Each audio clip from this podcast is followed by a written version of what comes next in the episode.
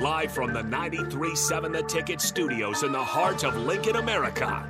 This is Inside the Huddle with Nebraska Football Hall of Famer Jay Foreman. Fires a pass, and it's intercepted by the Huskers at the 25, Jay Foreman. And Foreman takes it down to the 19-yard line of Oklahoma. Another big play by the Black Shirts. On 93.7 The Ticket and theticketfm.com. Sponsored by Advanced Medical Imaging. Good morning, once again. Inside the huddle with Jay Foreman. They say uh, salutations to places, Harrison. Brought to you by Advanced Medical Imaging, located at 7601 Pioneers Boulevard. Again, I always give them props, man, because they uh, brought your back, brought your boy back what what seems from the depths of hell.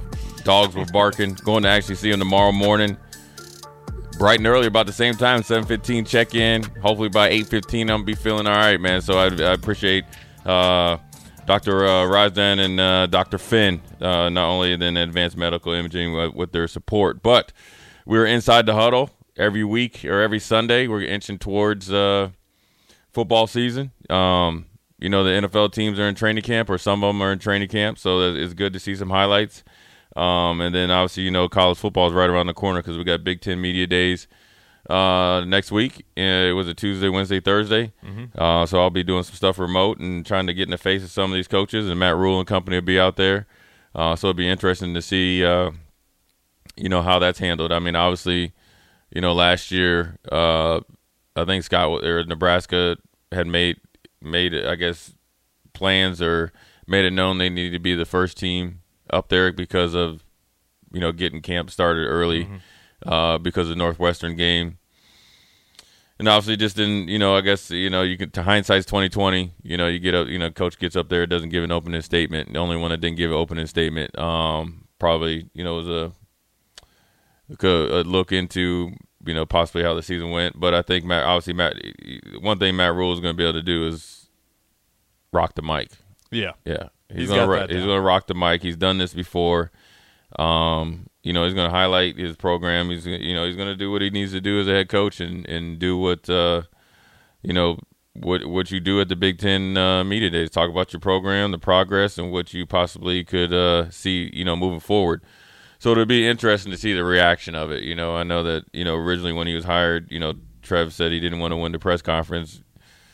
Trev underestimated Matt Rhule in front of a mic. you know, I'd seen him before, and, and like I said, one of my best friends coach with him so I knew he, you know, he could talk, and, you know, he mean, and he stands on his words. He's not just out there just talking just to talk, but you know, he knows what to, you know, say, and you know, and really, to be honest with you, it seems like he believes it. You mm-hmm. know, so I mean, his conviction comes out in your words, not hollow words. Some people can say, "Oh, I believe in Harrison," or "I believe in the Huskers," and it's just kind of like it's like the Northwestern kid I was making fun of, you know, on uh, old school, reading off of a. A cue card up and down where Matt Rhule can he doesn't need many notes. Yeah. Um, and when he fields questions, he's going to be able to answer the questions. Um, I'm sure people, you know, I you know I do some work with the Big Ten. I'm sure the you know the the people that other you know guys that do stuff at the Big Ten are going to come back come away um, come away impressed. Um, I think this year, considering Matt Rhule and the presence that Nebraska's made on the recruiting trail, his press his first press conference and then his continued you know he's he's out in, in the public. You know he was just at a concert somewhere a couple days ago. You know he's having he was just down in Houston doing kind of a coaches clinic. He was down there before and got recruits out of there. He's been you know he's had numerous um, in-state visitors and stuff like that. So the media attention around the program is ramped up again. And so I think the local media would be out there probably in a little bit more um, depth this year as well. You know, and I think. Real quick, who's all going down for the ticket? It's you, Amon. I think everybody. Everybody? Okay. I have no idea. Okay. Uh, I think me. I think me, Amon, DP, Rashawn Farley, Jake, Sip will be there, and I think that's it. That's the oh, crew. Oh, yeah, yeah. So I, I, think that's going. Um, and then you know I think some other you know outlets and stuff will be uh-huh. there. Um, probably in more than last year. I was a little surprised that uh, other radio stations and stuff like that didn't cover Big Ten. Um, and maybe that was just because of Nebraska was going to be the first one up. They were there at the shortest time as far as like player interviews and players uh, being ac- accessible. I think that definitely will change this year. Um, but anyways, into uh, you know Nebraska and what to look forward to. You know, we're doing a you know position breakdown. Uh, we're going to dive into it here, and we're going to. Um, I want to continue to look at the defensive side of the ball, and in particular the defensive line. And you know the way I like to do it is probably do my guesstimation of starters, and then the backups, and then maybe a surprise. And it's different because Nebraska had a three four last year. Mm-hmm. Now they have a three three five. So you can count the outside rushers as kind of a in that front line, you know, which is a MJ Sherman. So I, I expect MJ Sherman slash Jimari Butler to start at the let's just say the elephant jack position. That's the stand up linebacker, hand in the dirt on third down, a guy that's going to be the you know featured position in, in this defense, right? So when you think of somebody like that, um, NFL wise, I'm not a big Cowboys fan, but you know DeMarcus Ware would be that type of position. Um, old, I'll go old school with Charles Haley when he played with the 49ers and the Cowboys. Um, so you know, obviously, he those two are going to be starting, and those two are interchangeable, right? And and when you run a three three five, you got to have some flexibility, and so you want to be able you you'll be in a three four front sometimes. Um, in, that three four front could be one actually off the ball linebacker, two like Jimari Butler and MJ Sherman on the line of scrimmage, and then the kind of hybrid, whether it's Gifford, whether it's Javin Wright, whether it's Bullock, is the other linebacker. Um, and it depends on down and distance, personnel, and obviously who's healthy, considering that Nebraska's had a little bit of health issues. But up front, you know, in the three down linemen, uh, my starters would be, uh, I, I would assume, well, first of all, I think Ty Robinson is going to start. Um, Nash is probably going to be, you know, the nose. I think he's done a good job of getting in better shape, increasing his cardio, mm-hmm. um, and, and, embraced what he needed to do as far as changing his body. And um, from everything that I've read, is that it seems like he's, you know, you know, coming along a little bit. And I think the new defensive line coach and the new scheme is, you know, worked out well for him. But I think Dawson, those guys did a really good job with him last year. That you saw some of the strength that you heard about him, the polar mm-hmm. bear, the yeah. you know, like he was so strong. He started to play stronger. I know everybody wanted to fixate on the one play against Wisconsin. That's one play, but they didn't fixate on the play before where he made a you know a really good play, splitting the double team and making a uh, making a tackle. And then the other starter, um, I think is going to be Judy, uh, the transfer from Texas A&M. I think he has experience. Um, you know, I think he showed well in the spring game, and so you feel, you know, I'm assuming that the coaches feel very comfortable with those three. You know, as far as starting then the rotation.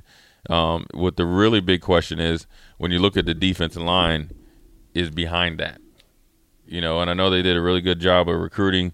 Um, you know, defensive linemen and you know, you know coming up, but the only other guy is uh, Ru'Quan Buckley, who has a ton of talent. Um, he's very, very raw. Was very, very raw. So if they can, if he had a huge summer and has a really good fall camp, he could definitely be in the rotation. And you know the the good thing about it is when you don't have a lot of depth, the way college football is, a lot of team you're in nickel a lot, so you're going to mm-hmm. be using Ty Robinson, Judy, maybe Buckley, Nash if it's a rundown as far as a nickel, and then you can you know mix in you know, Princewill is probably the one that really, really flashed the most out of all the incoming guys. And I'm not a big play true freshman, but he plays strong with heavy hands. You know what I mean, Harrison? And so he didn't look out of place.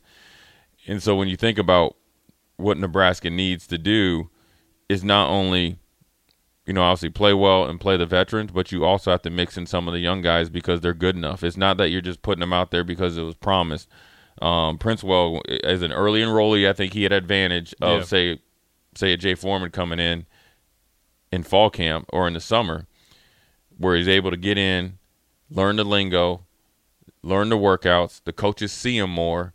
They can kind of coach around or add to what he does well or doesn't do well.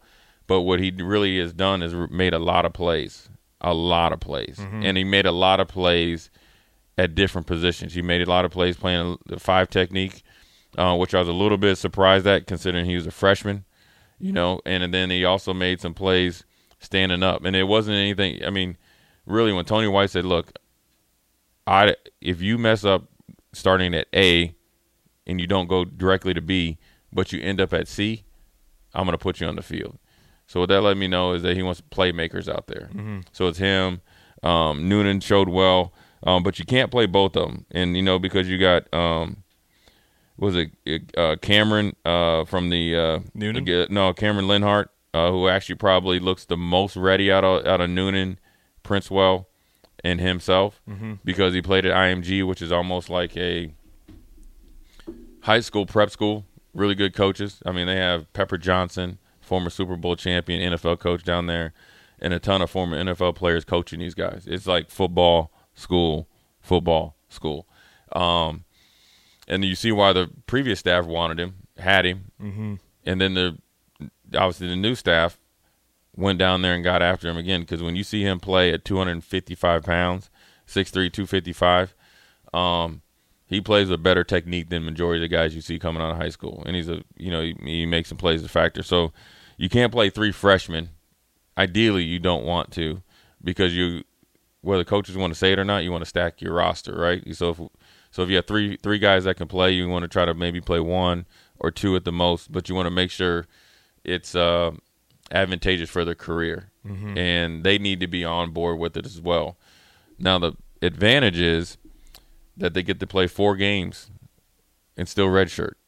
You know that's, I mean, essentially it gives them some, a you know, a whole season of playing, so you can kind of ramp them up, play them, send them back in the lab, and say, you know, you played them because some guys get hurt, put them on the shelf, play them two weeks, and then play them at the end of the season as well if you need to and get them fourth games. Or if you only get two or three games, still it's better than none if they choose to go that route. So the defensive line is a little bare from the uh, depth and um, experience, but I think it's a huge year for Ty Robinson. When you think, of, you know, really, I'm going to focus on him.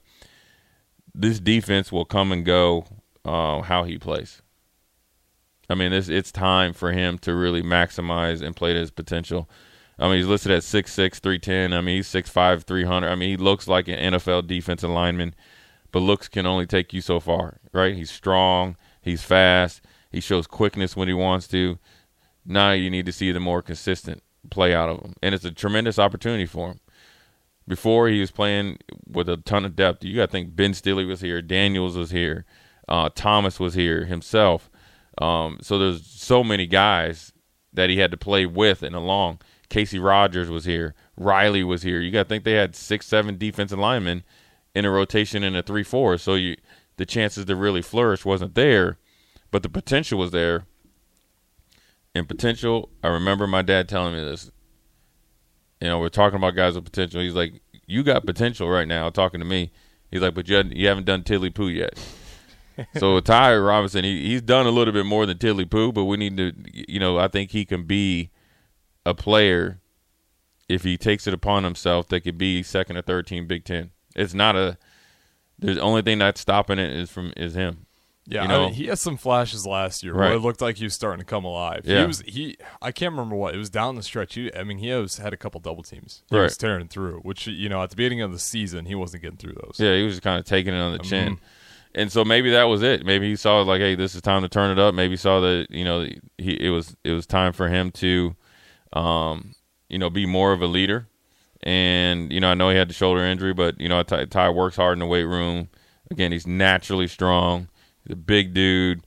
Um, Six six three ten. 310. If he can get healthy. yeah, yeah, he should be healthy now, and hopefully his weight's you know about you know about two ninety. I Mm-hmm. think that'd be the best because I asked Jason Peter about him all the time. He's like Ty's probably his best at two ninety, and you can play all game if you you know the defense is going to come and go as him. If he if he is as good as he as he can be and plays up to his potential, that really nullifies any angst that you have about the defensive line.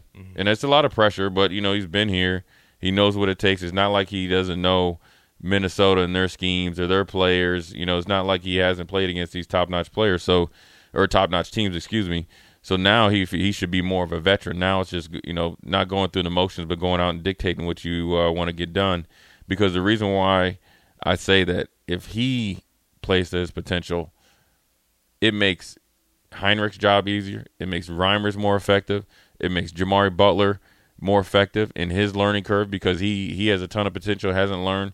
It allows MJ Sherman, those two together, kind of be like a like a Grant Wistrom, Jason Peter, and Ndamukong Suh, Barry Turner, those type of guys, uh, Pierre Allen. Um, you get those guys going on third down. Now, you know, if you want to put a Bullock in there at a linebacker, if you want to kind of have Javin Wright kind of play an inside linebacker or on third downs and stuff like that, it allows you to do that stuff more freely because you have a tempo setter and a new line of scrimmage. You know what I'm saying? And this isn't just flashes, right? You do the first thing that you said just let me know a lot about Ty, right? We've seen flashes. Mm-hmm. Now we want to. Now it's impossible to say we want you to go from seeing flashes to just dominate every single. You know, go from where he's at to Ndamukong Suh, but you can go somewhere in, in between. Yeah. You know, you can be a Jared Crick or somebody like that. You can play with extreme effort and play with a different edge, and that will help the defense out tremendously. But actually, not only the defense, will help the team. Yeah, Be- not even Crick because Crick was a hell of a player too. Just. Right. But he has the potential to be that, though. You think so? You think he's? I mean, He's bigger than Crick. that's a good point. Yeah, He's stronger. put together. Plus, Crick. Let's if you're being fair, the the sport around him. I Right. mean, but I'm just talking last individual to individual. If they're standing next to each other, 290, 295, 6'6, strong as an ox Mhm. when he wants to be. It's potential. Crick has already done it. That book is written. Right.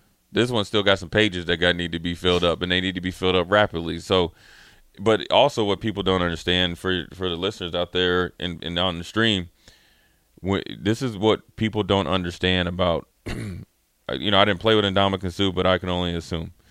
And Ndamukong Suh, the Jason's Pe- Jason Peter, the Christian Peters, when they dominated on the defensive line, it made the offensive line better mm-hmm. because they had to get better, right?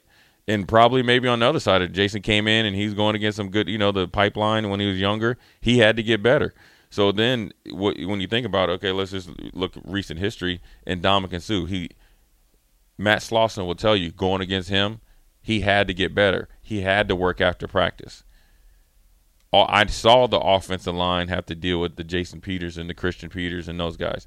So that's how you build up your in your trenches. You just don't. I think sometimes when it comes to recruiting, people's like, oh, we're just going to go get you know Harrison and Jay Foreman and you know Harrison from Oregon and Jay Foreman from Illinois, and we're both five star, and we're just going to just come here and all of a sudden our defensive line is good.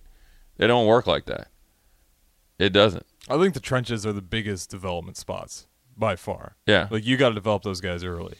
Well, I, I well, yes and no because I would ask you this: Is Jason Peter when he's leaving? He wasn't the same Jason Peter. He had to get developed. It took some. I mean, granted, mm-hmm. he now he developed rapidly. I mean, Yeah. yeah, I could I could see you like when I was a redshirt freshman, I was like, that dude is a dude, right? Because he was quick. Right. He's tall, strong, nasty, right? But when he came in, he wasn't the dude that I saw when I first started playing, and definitely he got better every year. So you got to develop him. You're right, mm-hmm. right? But that's a relationship. So the the coach has to have a plan to develop him and kind of keep pushing him, and the player has to push himself and, and accept that coaching. I think sometimes in recruiting, because recruiting is as big as this season, mm-hmm. which should never be the it, it shouldn't be equal. I think sometimes people, and I think some coaches, previous coaches, staffs, and this is Frost and all the from Frost, you know, you know, for the last like three coaching staffs, I think they move on from kids too quickly. I think I think that's the worst thing you can do. And I'd always want to ask a coach like, okay, I recruited Harrison, you know, and just say you just you, you- you're struggling with time management, you know, or just dealing with competition or figuring out how to play a different technique. I mean, let's be honest. If you're a defensive lineman, if you're Ty Robinson in high school, there ain't much technique you need. You just blow through everybody and just, you, you get what I'm saying, Yeah. right? And You're so an athlete at that point. Right. You- they can find a- a spot for you. Well, you could. There's nobody that Ty Robinson went against that's as good day in and day out that he's practicing against right now, and that's at the University of Nebraska. So what I mean is, you have to develop the techniques. You got to develop within the system. Mm-hmm. You know, you might be always just played on the right side in high school. Well, now you got to learn how to play on the left side. You have to line up differently. You need another hand in the ground. That takes a long time. When Jason Peter told me about the nuances of how he played defensive line right and left, and how he had to, you know, he had a headache from looking out, out of a peripheral. He looking out of his peripheral and reading the offensive lineman, the adjacent offensive lineman from him. I mean, it got me confused. You know what I'm saying? Um, and so it, it takes time to develop.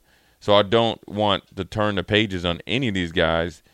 They they do have to develop at a pace, right? Because the reason why you have to develop at a pace, because if you decide to, and this is where I think Ty, hopefully the light will come on, right? And and he's gotten. I thought that he second half of the season he turned it up. Yeah, the Better. second half of the season was what I was hoping to see. Right, it That was was, getting closer to. It was getting ceiling. closer. It's not what we we needed more. Come Yeah. on, Harrison, you too nice.